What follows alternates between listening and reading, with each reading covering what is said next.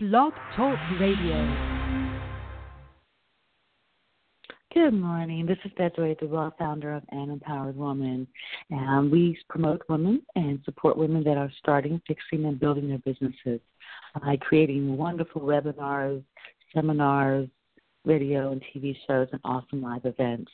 And, you know, every week or more often than that, I'm constantly reading articles in the Inc. and Forbes and Success Magazine that I share through my social media that would be appropriate and advantageous to our community. And I thought, you know, why don't you just take a few minutes and talk about them and you know verbally because some people really like to listen as opposed to read.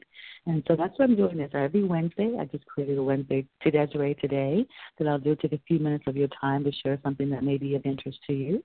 Feel free to share, feel free to comment, and feel free to follow us on LinkedIn, Facebook, Twitter, Google Plus, and especially subscribe to us on YouTube, because we'll be doing more videos in the future. So today there was an article in Inc. magazine, um, and it was written by Erik Sherman. He was a contributor for Inc. Mag- Inc. Company, and the article is nine things successful people do when they meet someone. And you know, a lot of times this may be something we know, or maybe old news, but reminding yourself of some things over and over again can make all the difference in the world. Because I love networking. I meet, do a lot of networking, and we have programs for women that are under six figures that are just starting out, and a large program for women that are seven figures. So I would consider them successful. So these are things that I want to make sure I keep in mind to apply. So one of them is that whether it's at a, a luncheon, networking event, grocery store, anywhere you meet somebody, you can actually be able to feel comfortable and engage in conversation. But when you have an opportunity to create uh, an appointment and do something, um, do some research ahead of time. You know, be able to look and find out the person's like just Google their name and see what they're doing, what they're up to. Will really help as your icebreakers. It'll help you um, know what their interests are, know what to do, what not to do, and be able to again be able to feel that you have more in common. I remember that I invited a girlfriend a couple of years ago to go to um, a women's shelter downtown to volunteer to make some meals and on our ride there, she was telling me about this person, that person, this person that was on their board of directors. And I asked her, How did you know that? And she said, Well, before I ever do anything or become involved in anything, I do some research, not only on the company, but she researched the board of directors because she was thinking, well, if she wanted to get involved in the organization, she knew whose company she'd be keeping, but also she was to meet any of those people, she'd have a conversation and know something about them, as well as that if it came up in the conversation, she would just really know that information. So I didn't even think about doing any research or something like that. But she's a very successful woman, and I think that would be a good thing to do. So whoever it is, whether it's someone that's formal, informal, if you have the opportunity, do some research, find out what they're up to. Prepare for the context. So there's a difference between a blind date and the first discussion with a new supplier or a job interview. So just depends on what you're doing, but you know, consider the context and realize that you're seeing the person from only limited view. So if it's a blind date, you know, you're looking to see if that person is a relationship candidate. Um, but try to expand that as much as you can. If it's a job interview, then you know that you're open to the job. Try to expand that again. See what else they're doing, what else they're involved in. Um, just prepare for the context of the conversation so that you are comfortable. Um, remember that nobody's comfortable. Speaking of being comfortable, um, usually many times uh, the other person is not comfortable. So by you you know, appearing comfortable or realizing that it should really aid in your discomfort. And then once you forget about what you think about that, you'll forget about your own, you know, discomfort. And then what helps with that is smiling. You know, when you meet the person, just really show up with a smile, right? That breaks the ice.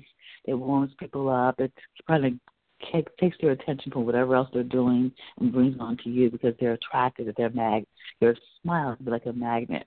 I know for men it may not be as comfortable as for women, but you know, it's still very powerful. When you see two friends meet, they always smile when they see each other. So if you start off that way, kind of warm that person makes them feel like, Oh, I know this person and I can't wait to meet and spend some time with you. Then also, you know, look somebody in the eyes and give them that eye contact you know, not necessarily as a psycho, but just make sure they know that you're there and you're intending to them, that you're not distracted and you are just giving them some natural, you're paying attention, especially now with all the little distractions of phones and eye things you know, i.e., toys that you just want to make sure they know you got their attention. But you also too make do some research because in different cultures, um, it may be acceptable or not acceptable. So that's the next thing is to offer culturally acceptable greeting. Again, if you're meeting someone from a foreign country, then look it up and see what's a cultural uh, greeting, whether it's a handshake, whether it's a bow. You know, there's a couple incidents where some royalty um, were embarrassed because they um, greeted the other parties inappropriately. So you don't want to start off with a bad foot. So if you have any opportunity again to do some research, find out what would be acceptable if you have an advantage. And the next thing is take note of their surroundings for clues about them. So, say you didn't have an opportunity to do any research prior to, and you're meeting them at their office or at um, their studios or maybe at their favorite restaurant. You know, it just gives you some information for icebreaker. Do you attend? Do you come here often, or do you like this type of food? Or in their office, you'll see pictures of their family or their sports. You know, again, all this information can really ease, bond, and and create a more comfortable, warm, genuine environment. And then concentrate, you know, on the other person. Again, more importantly, again, turn your cell phone off or your, you know, whatever trinkets you have on off so that whatever that time is, you can give them your undivided attention. Unless they know and you know you're expecting a specific call or you are working on something where both of you are accepting a call.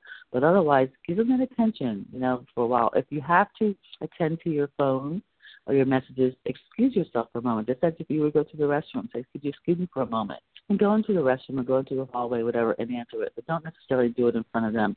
That's a really uh, bad impression. People, everyone's time is valuable. And to many, it would be um, you're communicating that the time is not valuable and that you're not truly 100% zoned in, and um, it's a turn off. It that way, especially on dates, but also, you know, in other business meetings as well. And then don't overstay your welcome. If you're planning to meet somebody for a half an hour, then at least look at that half an hour and say, I know we planned for a half an hour. Do you have time to stay longer? Does your appointment, does your schedule allow you to stay longer? You know, but just really honor people's time and um, if you, you know, it's better for you to leave and want them to ask you to stay longer or to give more than to for them to be trying to think about how they're going to get you out of their office or how they're going to get you out of the meeting. So again, know in advance about the time you intend to stay so they can plan accordingly. Hey, let's meet for coffee, half an hour, hour, or dinner or lunch, whatever. Just give them some parameters so they can book their next appointment thereafter without any conflict and rush as well as yourself. And then when that time is up, ask them, do they, you know, does their appointment again, can they stay longer or shall we reschedule if you need to continue it later? But acknowledge the time. Don't overstay your welcome. I hope these are little things that you can think about. And um, I know, again, I know you probably have heard them all before, but you never know. So meanwhile, step up on your networking. You never know who you're going to meet. That person could be your next love, your next business partner, your great ally in a certain cause, or your great next customer. So be prepared, be comfortable, and be empowered. Hope you're having a great day. And until we talk, to speak again, stay empowered. This is Desiree um, from An Empowered Woman. Bye bye.